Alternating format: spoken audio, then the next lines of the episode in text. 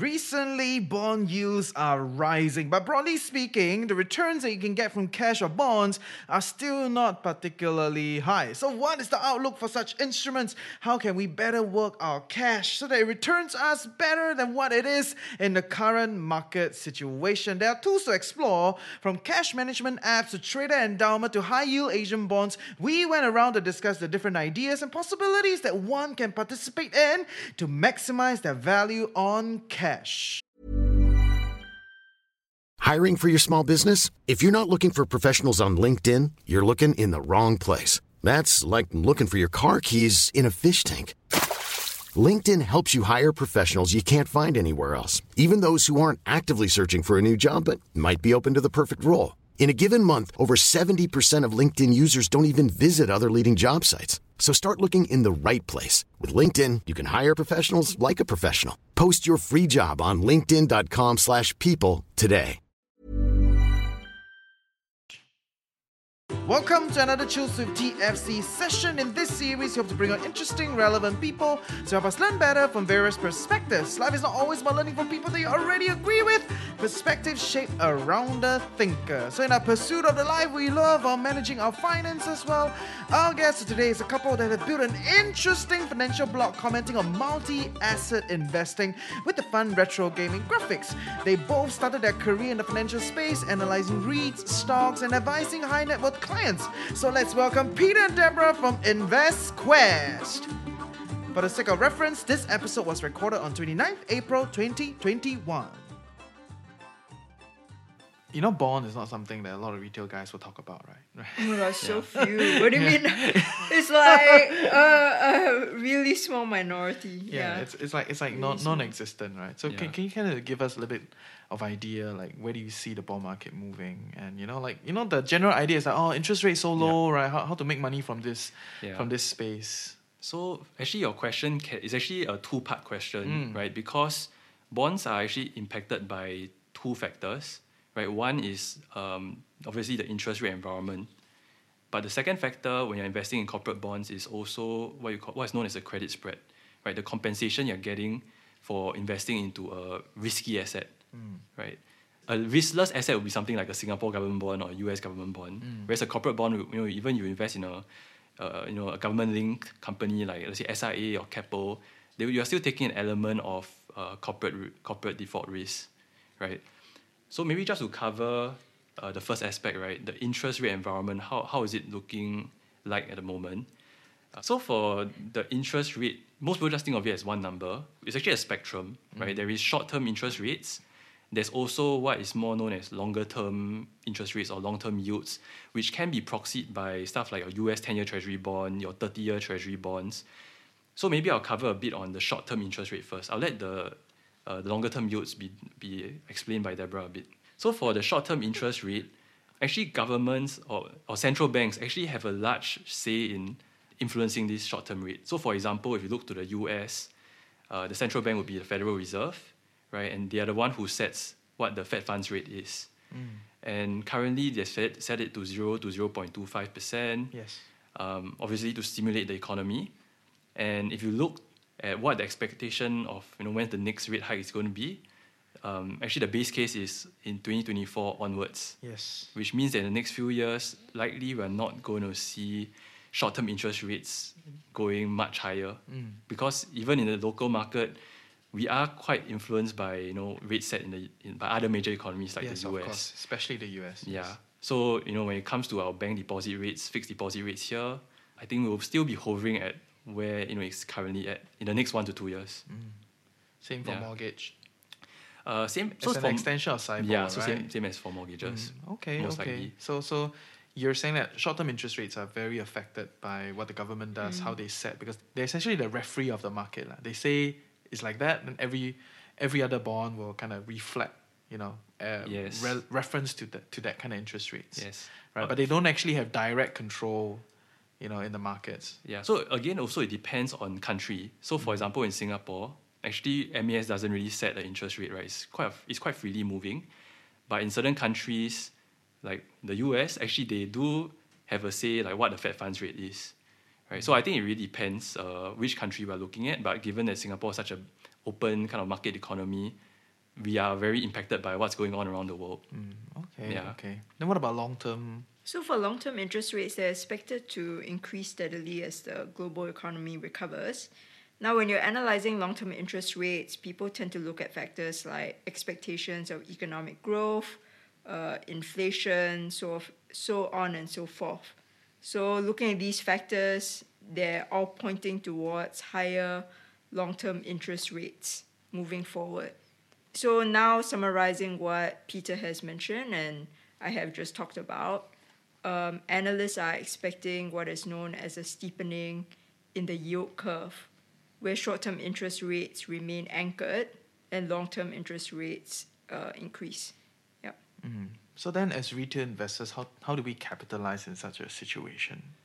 So for retail investors, actually, it's very tough now because for us, a lot of our you know emergency savings tends to be uh, invested in you know, obviously your your traditional bank savings accounts, uh, and more recently, there's also been the emergence of a lot of robo advisors mm-hmm. uh, that have these cash, what they call cash management accounts, mm. or even a lot of the insurance, uh, you know, even Singtel Dash, uh, gigantic Singlife account. These are all like insurance savings accounts that have recently come onto the scene mm. to give uh, local retail investors a slightly higher yield than what they're getting from bank accounts. Mm. But with the overall market interest, you know, the short-term rates being so low, you know, we've also been seeing across traditional banks and you know even on these cash management accounts, yields just generally have been quite suppressed. In fact, mm. a lot of banks in the last one, two years, you would know they've been cutting your interest rates. Right, three years ago, it was very easy for us to get, you know, a two three percent kind of return or interest rate on our savings account, as long as we did some criteria like uh, salary crediting, paying a few bills, you know, gyroing a few bills, or using the credit card from the bank. But today, you know, if you want to get a one percent interest rate, it's really going to be very tough. Mm-hmm. Even There's for a lot ro- of asterisks yeah. in the one percent interest rate. Yeah, yeah. correct. Mm. And even mm. for the robo advisors, we have seen a lot of them revising down their projected return rates yes. to reflect this more realistic kind mm. of return expectation moving forward. Mm. Can you help us understand a little bit, like how do they derive these kind of returns? Um, so for robo advisor cash management accounts, a lot of them are invested in a mix of uh, money market kind of instruments. It's kind of short term debt instruments. Some of them have short term bonds also. Right, and all of these are very heavily impacted by what the short-term mm. short-term yields are. Yeah, essentially right. they are correlated with the short-term rates. Yeah, right? okay, correct. Okay, and then for, for some of these insurance companies, is it all the same? Are they all using money market funds or? For the insurance companies, we we can't really see what they are invested in. Mm. But um, just from my point of view, if you're an insurance company and you need to raise capital, right, you have a few methods you can do so. One, you can, of course, uh, you know, get money from these policy owners and give them their one plus percent, or you could go to the uh, capital markets, issue a bond and pay three, four percent. So for them right now, this could be potentially a very cheap way to get financing, mm. right? Um, insurance companies are not the same as banks because banks have uh, deposit base, right? They can just go out to depositors and they get this very, very cheap form of funding. So the the best alternative for insurance companies is to issue this kind of yes, uh, yes. Yeah, savings, short-term savings mm. accounts. So it's a strategy to, to acquire more capital for, yeah. for them. Okay, okay. And then, so so it's definitely affected, you know, relative to the markets, right? Because they don't want to be mm. overpricing themselves also. So in general, I think all of them will, will be performing similar lah. Whatever option whatever option you think, they're all, peg, they're all pegging against each other. Right, it's it's it's not really a way that they, they make a lot of money, but it's more. I, I think it's, it's a lot more about acquisition. Yeah, client acquisition. Client acquisition, you know, just kind of keep you within the ecosystem. You become comfortable with us. Mm. Then upsell, upsell, upsell other things, yeah. right? In in general, that's kind of that's yeah. kind of what it is. Yeah. So like for the Singlife, a lot of us actually went to the Singlife account earlier, like last year, because they offered quite a good uh, mm. return rate, mm, mm. and then. Uh, if I'm not mistaken, towards the end part of last year, you know, they launched like a new product. Mm. I think it's an investment link kind of plan. Mm. They call it Grow. And obviously, if you already you already have a Singlife account, it's uh, you know it's an easy way to just cross sell. Yes, yeah. yes, yes, and that that's the that's the world turning into like the whole digital finance kind of mm. you know where where you see a lot of social media tech elements that are that are, have been used in a lot of other kind of consumption platforms, even in the digital finance world. All right, so I think. Listeners need to be a little bit more aware of these kind of things. Right? Like companies are doing these things that it used to be okay because Lazada do it, ma, right? Mm. And, and yet they're just buying buying things, you know, it's fine. But now even financial companies are using a lot of these kind of like tech strategies. Yeah. Right. And I think people need to be very aware of. I mean, another thing that I think is worth mentioning is that when there tends to be a significant difference between, let's say, the projected returns for uh, cash management accounts offered by the different robo-advisors, there may be differences in the underlying funds mm. and the risks that they pose. Mm. It, it might be a marginal difference, but that is what can result in that higher return that they offer to you. Yeah. Yeah. So definitely you need to understand what is the underlying mm. instruments that they use, right? Don't just yeah. now, oh, one point five, you put one point five like that, right? Yeah, yeah. You want to yeah. know what's going on, right? Yeah. Yeah. yeah. But in, in a general environment where interest rates are, are so low, right? Um, how, how can I make more money? So it's a spectrum. Because it's going to stay yeah. like that for a while, right? Based yes, on what, what we are projecting twenty twenty-four. Correct. correct. Mm. So it's a spectrum. I think for many people here, I think gold-based investing has become a in thing, right? Gold. Gold. Gold, okay. Gold-based gold. investing. Okay. Yeah. So for, I guess, for your emergency funds, advisors will say, you know, keep six to nine to twelve months of your expenses as an emergency fund. And this can be deployed into, you know, stuff that's a bit more liquid, very, very low risk, which is what we've been talking about. You know, mm. could be your traditional bank savings account, mm. your insurance uh, savings accounts, mm. and even some of the robo-advisor mm. uh, accounts. Even though those are actually, the cash management accounts actually are not principal protected, right? Mm. Still subject to market volatility, yes, mm. mark to market. Mm.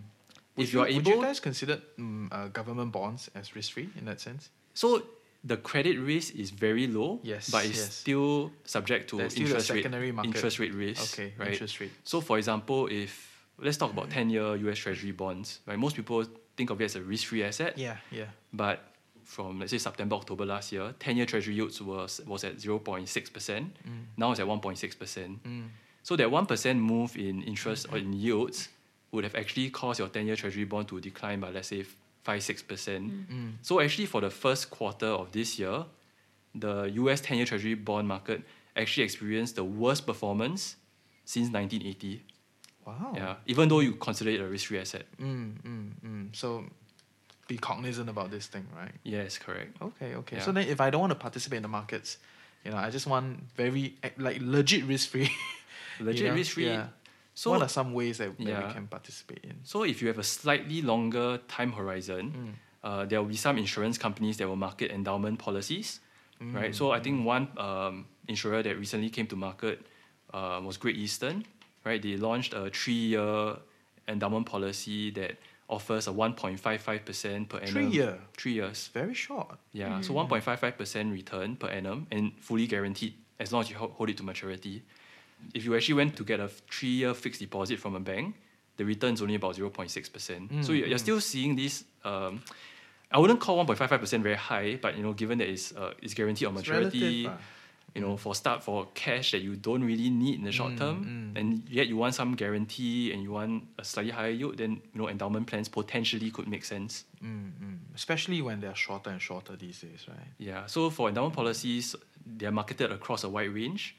Um, it could be as short as one year. Uh, you know, even for myself, my family, we have bought into one-year policies last year. We wanted to park cash in a yielding account that's more than like one percent, so we mm. actually had some policies, just one year. Um, but obviously, for endowment policies, they can stretch to as long as forty, fifty years. Mm. Yes. And it's really to cater to different goals that investors might have. Mm. And that was actually the standards in the past. Mm-hmm. Endowment plans were very long, at least in the, in the what is uh, very... prevalent in the market, right? Retail, yeah. amongst the auntie uncles, I know that it's, it's everybody when they think of endowment plans, thirty years. Yeah. You know, it's it's nobody think of endowment plans as a three year, one year kind of thing, right? So and it it used to be a very popular investment uh, option, mm. and it still is for a lot of people. So currently, yes. I think there are two point three million endowment mm. policies that have been incepted in Singapore. Nice. Yeah. Okay, just to give everyone a little bit of context, in the past, endowment plans were paying out a lot more interest. To yes, to but be then fair, yes. to be fair, they were paying out a lot more interest, but the interest rate was also much higher mm, mm, in general. Yeah. So yeah. back then, during the the high, the high days of twelve percent interest rates, yeah, right? yeah, but they were paying out at, at that kind of price, right? So, yeah. but it's it's still pegged to the the market in yeah. in essence, right? Pegged to the interest rates markets, right? Mm-hmm. Based on how it moves. Um, but I think for a lot of people, when you hear your older generation saying endowment 很好 ma, right? Then don't don't don't don't flame them because mm. at that point in time, yeah. they were getting that kind of rates and it's locked in, right? The rates mm-hmm. are locked in. So over the extended period of time, they were getting that, that kind of very good rates uh, relative to the market, right? But these days, things are different. Yeah. But I know you guys are doing the whole trader endowment thing, and you're, you're not alone, right, in mm-hmm. the market, right? Uh, I think Phillips Capital, they also do that, you know, and uh, a few other companies, they also do that. Not sponsored, so, okay. Mm-hmm. Must say, uh, not sponsored. Uh, but how does that then then play out in this thing? So... The, actually, the funny thing is the reason we got into the space is because we actually wanted to buy these trader endowments as investors first, mm. right? Because mm. it was about three years ago, um, I was looking at the inventory for some of the brokers. They were offering about, let's say, four to four point five percent per annum pro- uh, projected returns for the investor um, for policies that were maturing in, let's say, seven to eight years' time. Mm. Right? So these are not the policies that are thirty years away, right? It's mm. seven to eight years is still, I would say, relatively medium-term.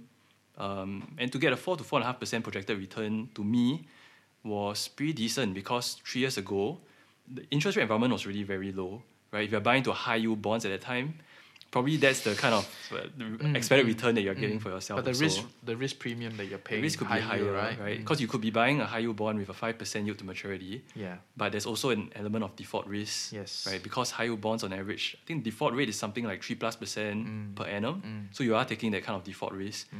Uh, personally, I was looking at something that was actually I was looking for my parents, right? Because mm. my, my, my dad's already seventy-two this year, mm. and I wanted and, and don't want anything exciting, huh? For, yeah, for I wanted something to be a bit more right? conservative. you, you want like a confirm yeah. one, confirm. I wanted something a bit more conservative. And three years ago, we really were in a bull market for nine, let's say nine years, right? Mm, mm. For stock market, mm. so I was not very confident in also you know, putting a lump sum investment into the mm. stock market, mm. at least not for my parents' uh, you know, retirement money. Mm. Yeah, and that's how we actually came across the space. Mm. Yeah. Mm.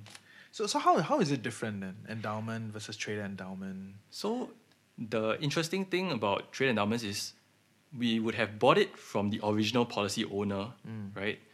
If the original policy owner wants to surrender his policy prior to maturity, most people would think that they only have one option, which is mm. to surrender the policy back to the insurance company. Mm. Uh, but typically when they do that, the surrender value they get from the insurance company tends to be very, very poor. Low they, ball, right? Yeah, especially in the in the first few years. Let's say if it's less than halfway through the, mm, the policy, mm. they could have lost almost half of whatever they had invested really? in the policy. Yeah, yeah, but it's not necessarily because of any greed on the part of the insurance company. Mm, it just mm. so happens that the insurance company has to pay for distribution costs mm. or your agents. Which means agents. Which means uh, agents. Distribution and costs, so very, very sterile. That's a very nice way to put it. Yeah, yeah, and so yeah. because of that, that's already a sunk cost for them and mm, they cannot yeah. give you back that amount. Yeah. yeah. And actually the so insurance company where... doesn't earn from the policy owner surrendering the policy, right? So if let's say the insurance company gives a poor value to the that policy owner who surrendered, actually the other existing policy owners in that plan actually benefit in a way. Mm. So the intention of giving a poor surrender value is to, uh, is to actually you. to discourage you because you're supposed to hold it to maturity mm. and to protect the other policy owners who are currently invested in the same plan. Mm. And to give everybody a little bit more context, our insurance companies and insurance agencies and the retail guys are three different parties. Huh? Yeah. It's, it's, yeah. It's, you know, because you know a lot of people say insurance company, insurance company, but I think because we are talking about exactly the issuer of the product. We yeah. need to be clear that the insurance company are the ones that issue the products. Mm. Your interaction as a retail individual tend to be with the agency. Mm. They are the ones that sell you. So that's the sunk cost yeah. with the distributor, right? Yeah. Correct. Okay, okay. So so then, in that sense, um, how does traded then work then? You know, yeah. because they don't want to encourage you, then how does it work? Yeah. So for the person who's thinking of surrendering his policy prior to maturity, right, he actually has a second option that many people don't really know about, which is he can actually sell this policy in the secondary market. Mm. So in Singapore, there are, I would say, maybe about five or high single-digit players who can actually purchase such policy. They do this as a business, mm. right? And they offer the policy owner um, a value that's above the surrender value, mm. right? Only then will it make sense for the person to then sell to these of brokers. Of course, of course. Yeah, so ourselves included, mm. right? So when we first started buying these policies, we also we had a, obviously a dual mandate.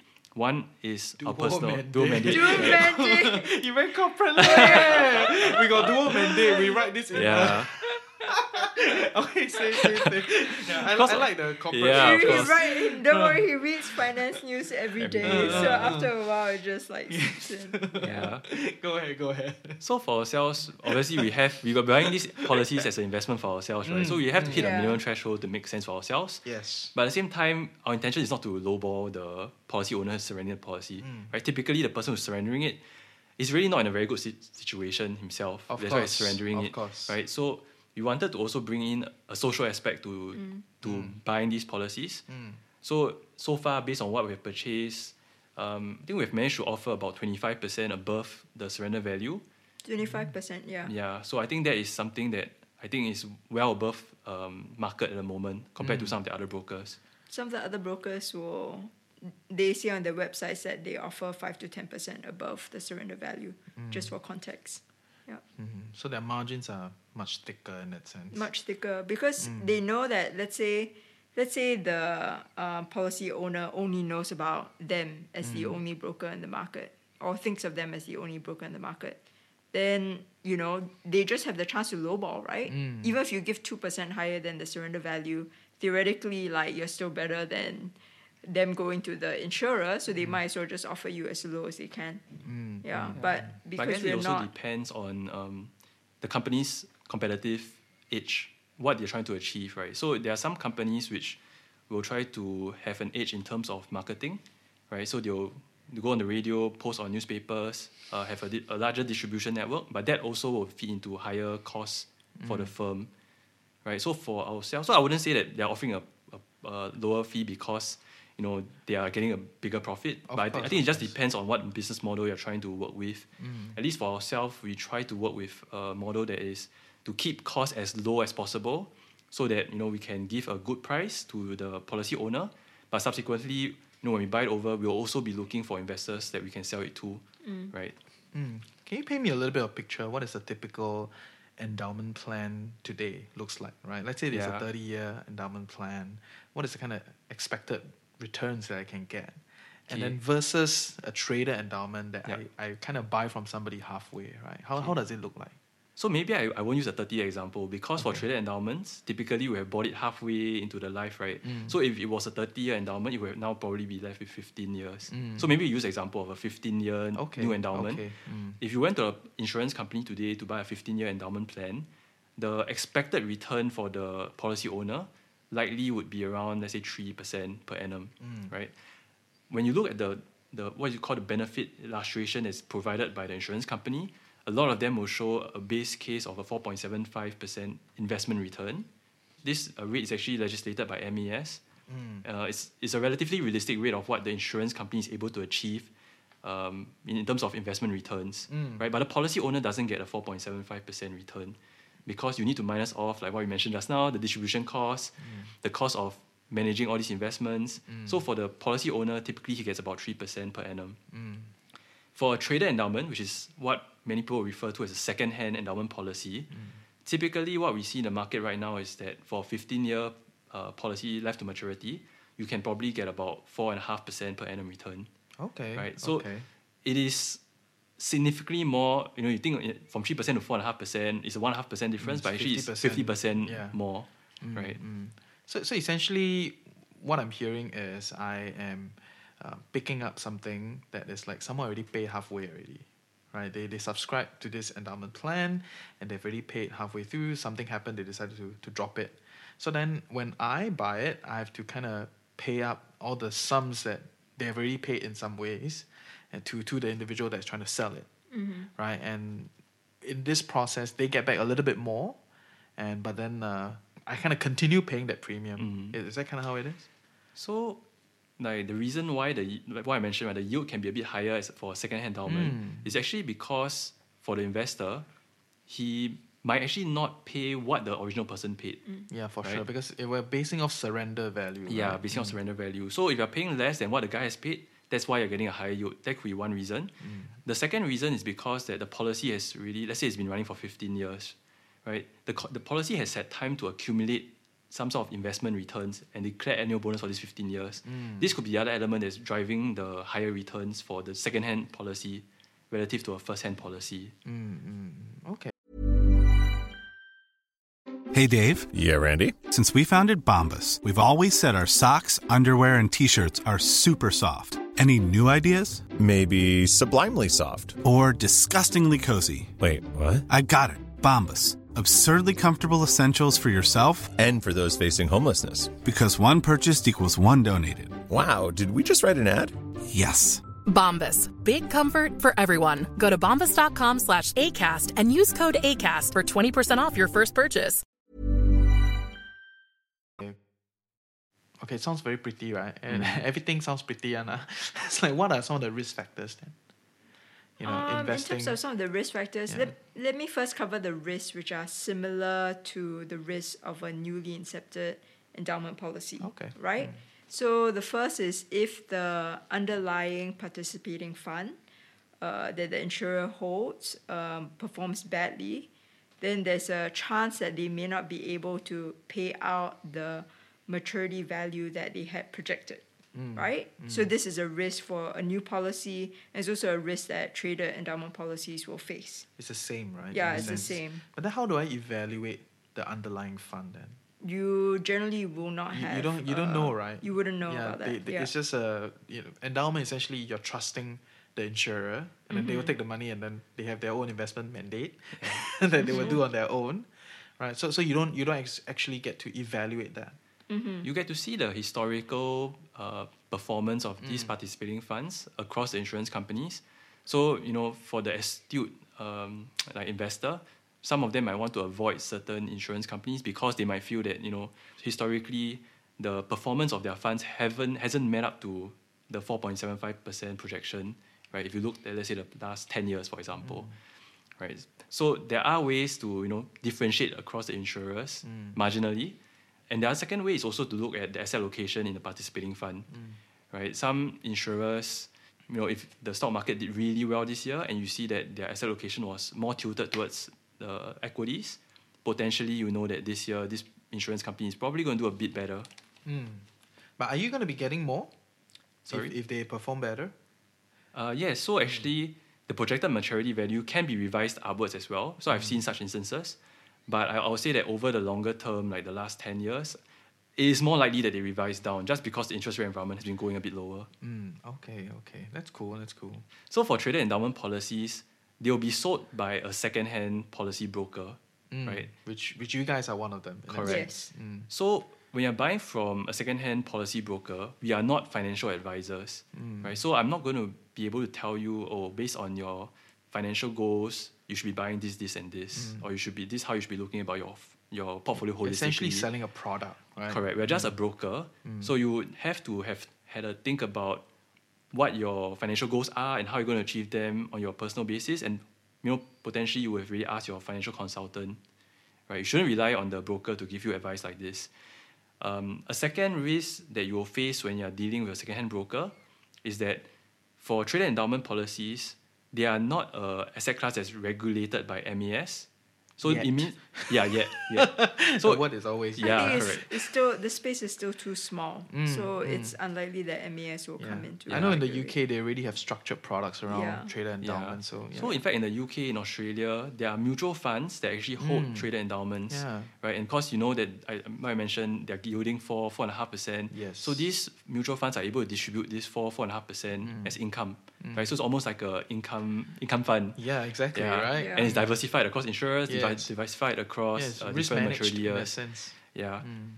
So just now what I mentioned is that this space is not currently regulated by M A S. Mm. So if you do purchase a policy, it's a bit like going to Carousel and buying an item there, right? I don't know how I feel about that. I don't know how I feel about that. Like, it's yeah. like, it's like so, oh, you're buying a financial product. It's like going Carousel like that, right? It's like yeah. So that is a risk. That is a risk that the, the investor has to take. Mm. Um, mm. So you, if anything goes wrong, you shouldn't be approaching M A S for it because it's not a, a regulated space by M A S. Mm. What you can do is you can go to the Consumer Protection Act instead. Mm. Yeah. Look for case, huh? Go Everything look for, look for case. case.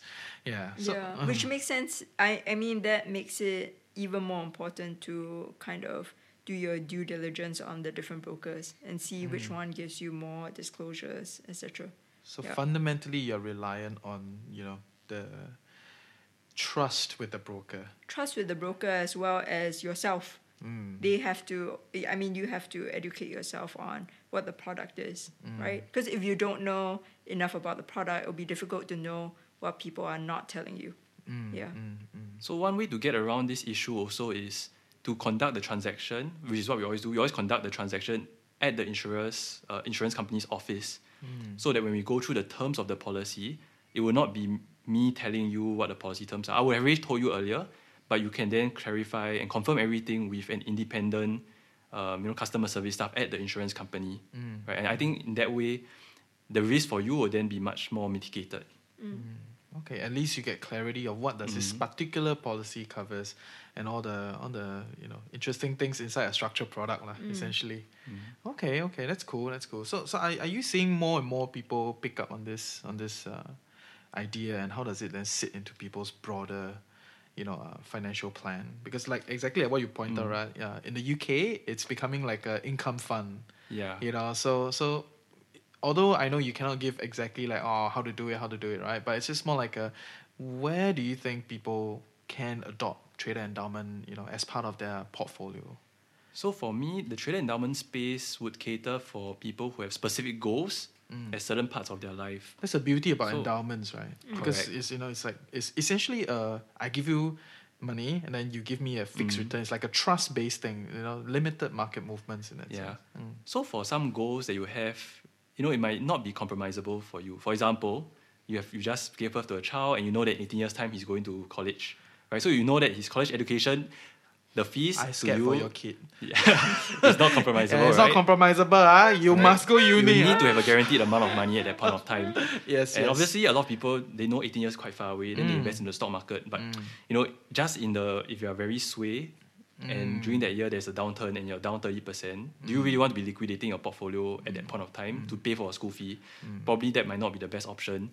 So for endowment policy, or for the trader endowment policy also, there are two elements to it, right? There's a guaranteed component at maturity and there's a non-guaranteed component. Mm. So at, at the very least, if you're buying a policy that's, you know, eighteen years away, you can see that minimally, if the insurance company declares zero bonus every year for the next eighteen years, the maturity bonus is zero, mm. you know there's still this guaranteed amount, which mm. is obviously the, the most unlikely of scenarios, but at least mm. you're secure that there's enough for your child to go to mm. college, right? Mm. Okay, okay. So, so, so that it makes sense for those who are already considering endowment plans, mm. uh, and they but they want a yield pickup, mm. right? Yeah. So then they see that, hey, how come trader endowment policies are offering better yields mm. and potentially for shorter amounts of time. Mm. Yeah, that that is what makes it attractive to investors.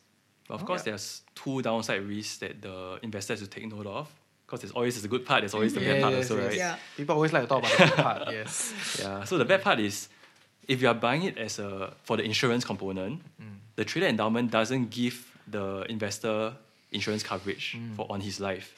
The insurance coverage is still on the original life assured, mm. right?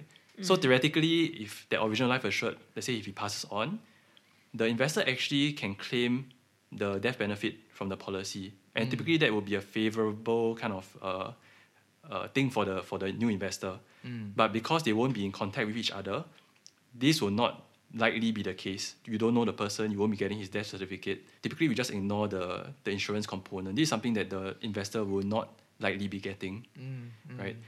A second downside is that for policy, you know that you're supposed to hold maturity, right? It's an illiquid vehicle.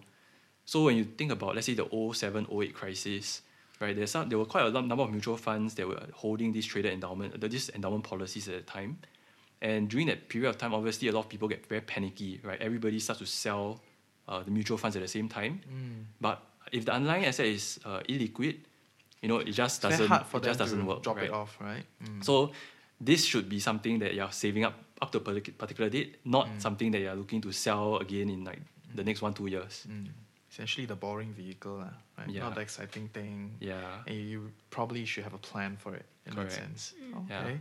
Essentially, people will explore a tool like that on their search for income, right? To to try to achieve a certain goal and have that kind of consistency. you know, and uh, make a better yield than, you know, what is the current interest market out there, right? But what, what are some other tools that people can explore then, in your view? Um, I think it's possible to explore C P F top-ups, mm, right? Mm. If you top up to your MediSave account, the or one M six five movement, is it? Yeah, the one M six five movement. Yeah. Mm. Um, if you top up to either your MediSave account or your special account, you can earn four percent per annum, mm. right? The downside to that is that obviously, if you're a young person, you cannot withdraw the money anytime you want, mm. right? Because mm. it's a long-term savings account. Yes. Um. But yeah, I think that's one major way that people can look to increase the yield on their cash. Uh, Peter, can you think of other ways? Yeah, so um, obviously Singapore have, has been encouraging people to top up their C P F, and there are obviously certain schemes where you can get tax, uh, obviously tax deductions on your top-ups as well. Yeah. So let's say if now you're forty-five years old already, and you know that you can withdraw your, uh, you know, some part of your C P F when you're fifty-five, and you are currently having a marginal tax rate of let's say ten percent, right? So if you are getting a ten percent tax deduction on your contribution to the C P F and you spread it over this ten-year period, actually mm. you're getting a, almost one percent extra yield yeah. a year, right? So actually, you're, you're not getting four percent, you're actually potentially getting a, like almost a five percent type mm, of mm, mm. return yes. in that sense. Lah. Yes. So I think that is something to me is, yeah, I think it's very, every Singaporean has C P F, right? So mm. it's something that I personally do every year, topping up my S A account, mm. topping up my MediSave account, mm. yeah. Mm. Okay, okay. I, I think I think that's cool, you know. Um, but I think for everybody, they need to be very, very aware, right? This is a one-way track, huh? Yeah, in, correct. You know, nothing's going to come out until you reach that, that retirement retirement mm. age, right? I yeah. think our most popular article today is our C P F article, right, yeah. Peter? Mm. Yeah, five ways to optimize your, your C P F. C P F. Yeah. and, and those kind of articles uh, tend to be very popular, right? In, in the sense of like, you know, five ways to do yes, something, ten yes. things you need mm. to, blah, blah, blah, right? Listicles, yeah. you know, right? As long as you're comprehensive, it gets shared very well. Yeah. Right? Yeah. So so that that's that's definitely part of it, you know. Mm. Uh, but of course, I think we, people have to also be aware, you know, of like uh, minimum sum, you know, yes. all those kind of things, C P F life, mm-hmm. all, it's all part of a thing, right? Because yeah. it's, it's the yeah. whole vehicle. Don't just look at it from one from one component, angle. Right? Yes. Yeah. So you got to look at the whole vehicle before you like, oh, put money in. Yeah. You know, generally that's kind of my take. La, mm. You know, but what about like um, entering like what we talk about like high yield bonds or like Chinese bonds? You know, those are like increasingly there's a lot yeah. of discussion over yeah. there. So yeah, what is yeah. your take? So if you look at the high yield bond space, um, let's, let's say you just take a look at let's say U S high yield bonds. Mm. Typically, you'll see them yielding about four and a half, maybe five percent yield to maturity, and for many investors, you know, that might sound like quite a high, uh, attractive level for mm, them, mm. but one thing that they need to note is they have to factor in the expected default losses for high yield, especially for high yield bonds, mm. right? So, for example, the average default rate for U S high yield bonds has been about three plus percent across a market, across the economic cycle, and for a defaulted high yield bond, the recovery value is typically about twenty to thirty cents on the dollar, right? Mm. So what that means is that you should be factoring in around two, maybe two and a half percent of expected credit losses every year mm. from you know from whatever high yield bond portfolio they have. So if you're getting a four and a half percent yield to maturity, if you minus off two or two and a half percent in expected default losses, actually your, your expected return is only going to be about two two and a half percent, which is in my view you know not very exciting, right? The high yield bond market now is not is definitely not cheap. Mm. Mm. I think there are certain parts of the high yield market which offers uh, relatively better mm. relative value. So, for example, if you look at the Asian uh, U S dollar high yield space, um, the credit spreads over here are, are slightly wider. If you look at the yield to maturity of the Asian high yield bonds, you can still get about seven percent kind of yield to maturity. Um, and historically, actually, the Asia, even though you know, people think that Asia is like emerging markets, mm. but default rates are quite similar to that as the U S high yield bonds, mm. right? So if you're getting seven percent, unless you minus about three percent of expected default losses a year, you're at least getting this, you know, expected four percent return. Mm. So in that case, it's still not too bad. Mm. And, you know, if you look at the high yield bond market within Asia, it still hasn't recovered back to pre-COVID levels. Mm. Whereas for the U S side, it recovered really quickly and it's really, really past, way past mm. the pre-COVID levels. Mm. Yeah. Okay, give give us a little bit more clarity in the sense of like default rates, right? So what I'm hearing is, you know, if, if uh, the whole fund has like a hundred million dollars mm. and it, it yields at, you know, four four percent, but the whole hundred million dollars will generally lose about three percent of its capital every year, essentially, because of yeah. defaults. Yeah. Right. Is is that is that what that's I'm, what I'm saying? Yeah, that's okay. what I'm saying. So correct. You factor that three percent loss, you know, uh, into the whole the whole portfolio, which yeah. you are part of it. You're a fractional owner correct. Of the whole portfolio. Correct. Correct. So then, net net maybe two yeah. three percent. Mm. Yeah. You know, but if you go to the Asian market, which mm. is currently still giving at about six to seven percent, you factor that two three percent loss. You still have about four or five percent. You have a bit more buffer in that yeah, sense. A yeah, a bit more buffer. Okay. Yeah. Okay. And actually, if you have the view that Uh, credit spreads start to tighten, mm. you actually might get a- additional capital appreciation as mm. well on top of the existing yield that you're getting on mm. the Asian high yield bonds. Because the bond market have not recovered yet. Has not fully recovered. Has not fully yeah. recovered yet. So then there's still that, that squeeze that can come Correct. In. Correct. Uh, well, we're going very technical, huh? Yeah. Okay. Of course, just now, you know, earlier in, in the podcast, we were talking about two aspects of, uh, two factors that drive fixed income markets. Mm. One was interest rates, mm. one was on credit spreads. So this, we are talking about the second element, credit mm, spreads. Mm, mm. Yeah. Can you paint me a little bit, a, a clearer picture, like how does that work? Okay, so for example, if, just to, to explain what a credit spread yes, is. Yes, yes. So for example, if let's say you have a U S Treasury bond, let's say it's, currently the yield is one percent per annum, mm. right? That's the risk-free rate. Mm. If you're buying into a corporate bond in the U S and let's say it's yielding three percent per annum, mm. the credit spread is this excess compensation you're, get, you're getting mm. for buying and taking this, ex, uh, this credit risk. So the, the credit spread will be two percent in that case.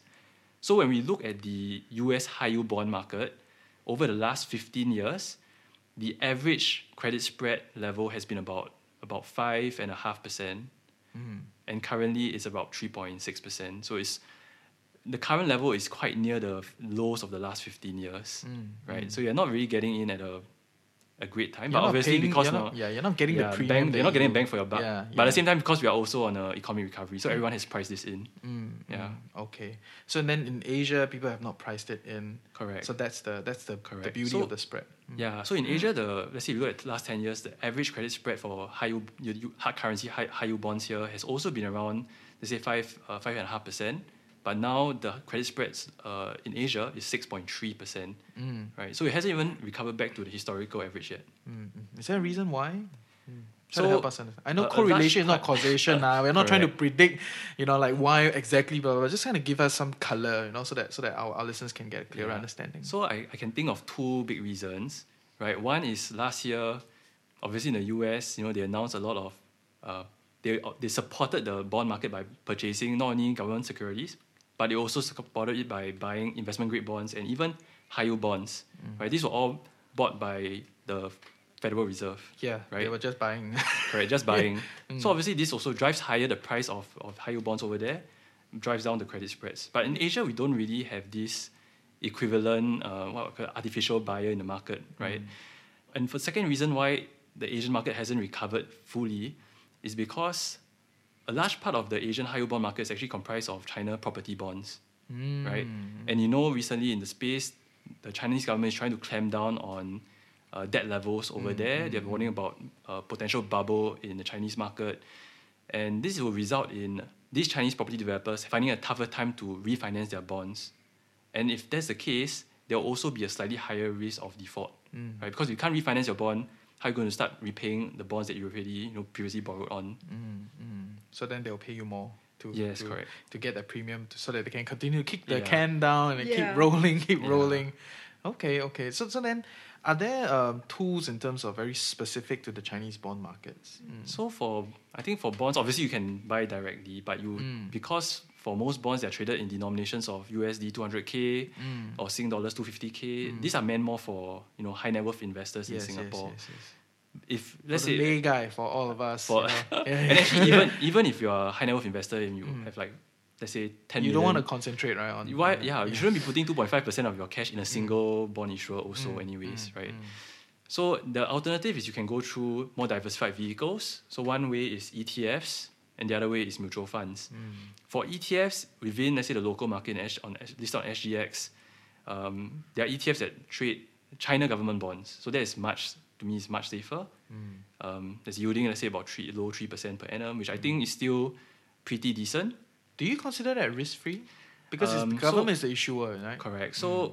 you have to look at the credit rating of the government also. So mm. for the China's government rating, it's a, it's a, it's rated A by S and P, mm. which is the same as Japan, mm. right? Mm. Um, so I would say it's, it's fairly safe, mm. right? To be rated the same as Japan is fairly safe. Mm. But the thing that people need to note about investing in Chinese government bonds, uh, especially the, the government bond E T F that's listed on S G X, is that the underlying bonds are traded in renminbi.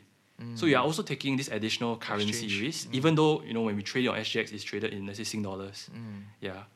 But it could be a d- double-edged sword, because if you are bullish about renminbi in the next two, three years, mm-hmm. that could you be another China driver, it will be a driver right? of returns yes. for you also as it mm. continues to mm. appreciate. Yes. Yeah. So that, that's the that's the thing with a lot of products out there, right? It's like yeah. you think it's a certain thing, you know, like you're you're trading you're trading on S G X, you're using the Sing dollar, you know, but underlying tool is, is China, and then it still trades in R M B. So there are multi-tiers. Yeah. I think people need to be a lot more aware, yeah. you know, mm. of, of these kind of yeah. things. There's also a Asian high yield bond E T F that's traded on S G X. Uh, mm. I think it's issued by I, by BlackRock mm. or iShares. Um, but the problem with it is that it's not very liquid. Mm. So if it's not very liquid, what happens is that there tends to be a slightly wider bid bid ask spread. Mm. Right? You know, when you trade stocks, sometimes there's, if you're buying a, a stock that's ten dollars, you see that the bid price ten dollars, the ask price is ten dollars and one cent. Mm. But if there is not enough liquidity, instead of ten dollars and ten, it will become ten dollars and ten cents maybe. Mm. So that is a is a cost that many people might not factor in. Mm. So one last question, one last question for both of you. I think we've explored all these different tools, you know, from like trader endowment to like high yield bonds to cash management apps, you know, even C P F. Well, C P F do pao chu lai, right? Yeah, yeah, yeah. everything, everything. It's a, it's part of this thing, right? Mm-hmm. So I just want to um, give our audience a little bit of hypothetical, right? So if someone is just kind of just starting out, you know, making money, you know, um, a little bit into their career, about thirty years or thirty-five, mm-hmm. you know, have some sort of money sitting around, you know, how will you then? And, but they don't want to be too exciting in the stock market, because I think a lot of people are generally, I think there are a lot of people that are risk averse.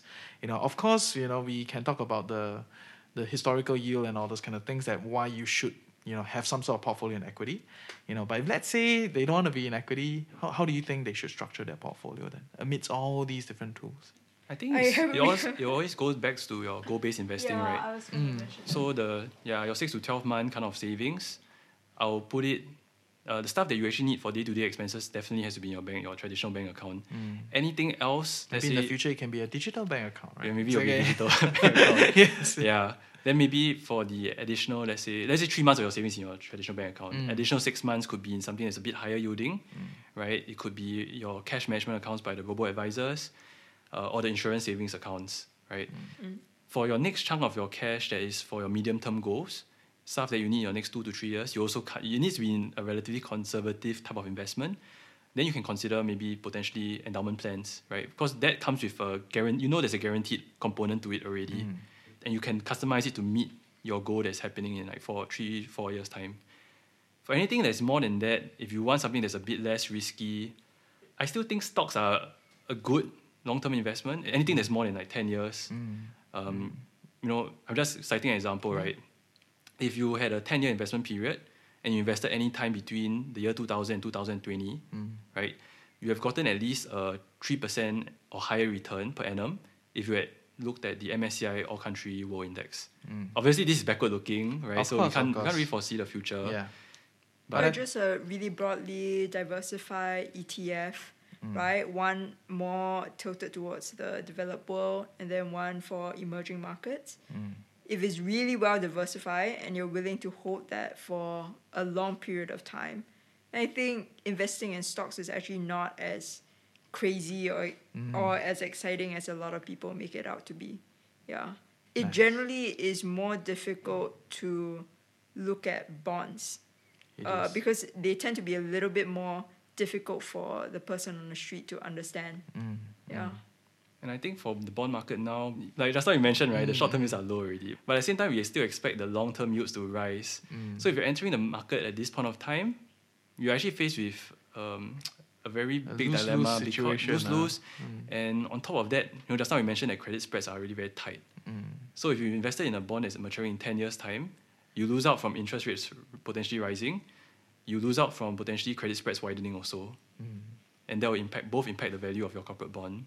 Fair, fair. So yeah. I, either way, I think all in all, the idea is don't be afraid of the stock market, right? Yeah, just, don't yeah. be afraid yeah. of the stock market. Don't be afraid of the stock yeah. market. Be broadly diversified, yeah. you know. And if you have some other things that you need, other goals, then you can explore all these other tools that we have discussed mm. today. Yeah. I mean, if they do select single stocks, I think that's where more of the risk can come from. Yeah. So right. if like, oh, I put twenty percent of my portfolio in Tesla, right? Mm, that exciting, huh? Yeah, yeah, super exciting. Then then that's where you might get a significant yeah. uh, dent in your portfolio if one stock crashes, yes, yes. right? Single stock risk concentration. Yeah. Yeah.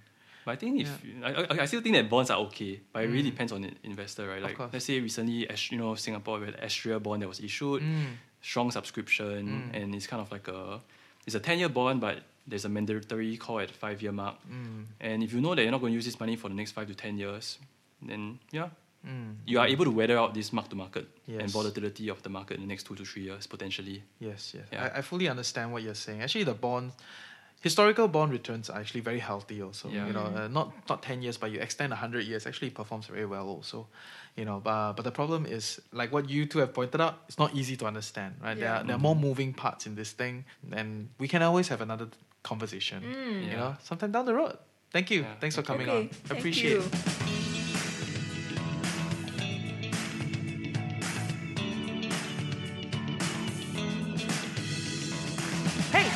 Something useful today, and truly appreciate that you took time off to better your life with the Financial Coconut. Knowledge is that much more powerful and interesting when shared, debated, and discussed. Join our community Telegram group, follow us on our socials, sign up for our weekly newsletter. Everything is in the description below. And if you love us and want to help us grow, definitely share the podcast with your friends and on your socials. Also, sign up for our members backend for more investment-related content, live discussions, curated content, and most importantly, your commitment to us is a step forward for us to continue creating great content focused on you rather than advertisers. For more information, check out the financial coconut dot com. With that, have a great day ahead, stay tuned next week, and always remember, personal finance can be chill, clear, and sustainable for all.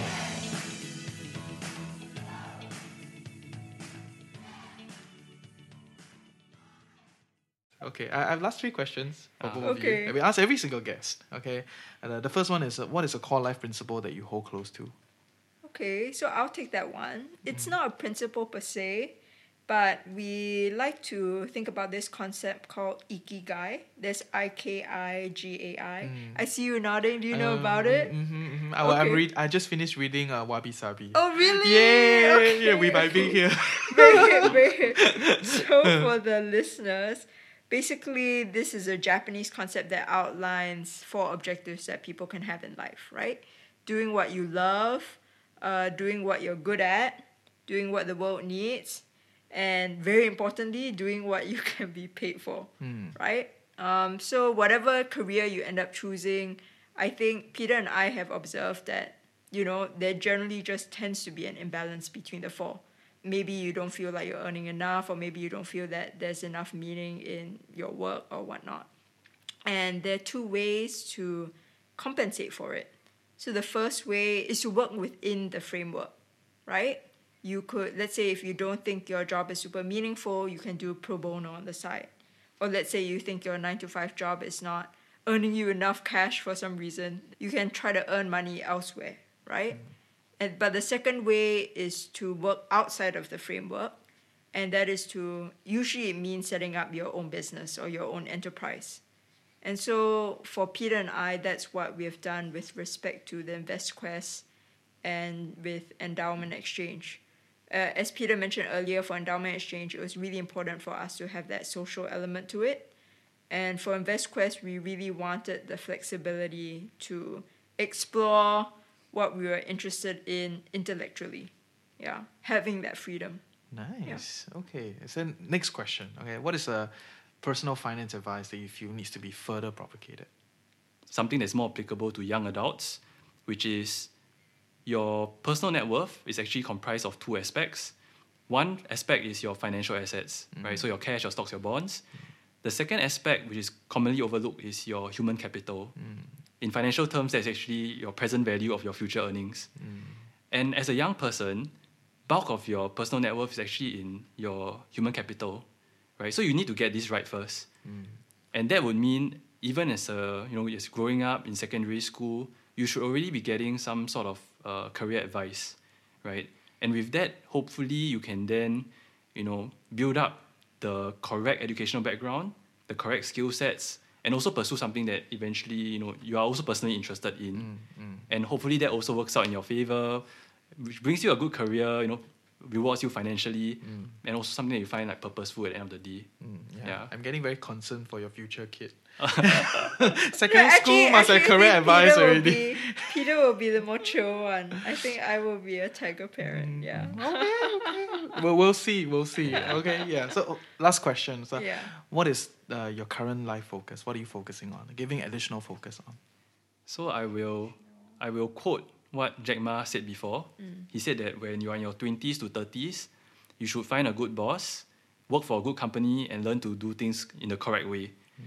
When you are between thirty to forty years old, you have more room to explore, right? Even if you fail, you st- it's still okay at that point of time. When you are forty to fifty years old, uh, that's when you should be focusing on doing what you do best, right? It's a bit more risky at that point to start to explore new ventures already. And when you are fifty to sixty years old, take the time to then nurture the new generation and provide these mentorship opportunities. And once you're past sixty, you need to spend more time with your grandchildren. So currently for you know, for Deborah and myself... You don't need to spend time with your children, right, in any of those decades. Yeah. So where we fit in would be the thirty to forty-year-old age range, right, which means that we have time to explore new ventures, mm. which is what we're doing with the InvestQuest, what we're doing with Endowment Exchange. Uh, but at the same time, we also think that nurturing ourselves and developing our ourselves, both person, on a personal basis and on a professional basis, I think that's something that we have been trying to do. I think... At least we have been a bit late to the game with regards to, let's say, crypto assets, uh, with regards to po- computer programming. But I think, you know, it's better late than ever. So I think that's what we aim to learn next. Mm. Nice. Thank you. Thanks for coming on. I appreciate it. Okay. You're welcome. Thank you so much, Reggie. Thanks for having us. Yeah. Mom deserves the best, and there's no better place to shop for Mother's Day than Whole Foods Market. They're your destination for unbeatable savings, from premium gifts to show-stopping flowers and irresistible desserts. Start by saving thirty-three percent with Prime on all body care and candles. Then get a fifteen-stem bunch of tulips for just nine ninety-nine each with Prime. Round out Mom's menu with festive rosé, irresistible berry chantilly cake, and more special treats. Come celebrate Mother's Day at Whole Foods Market.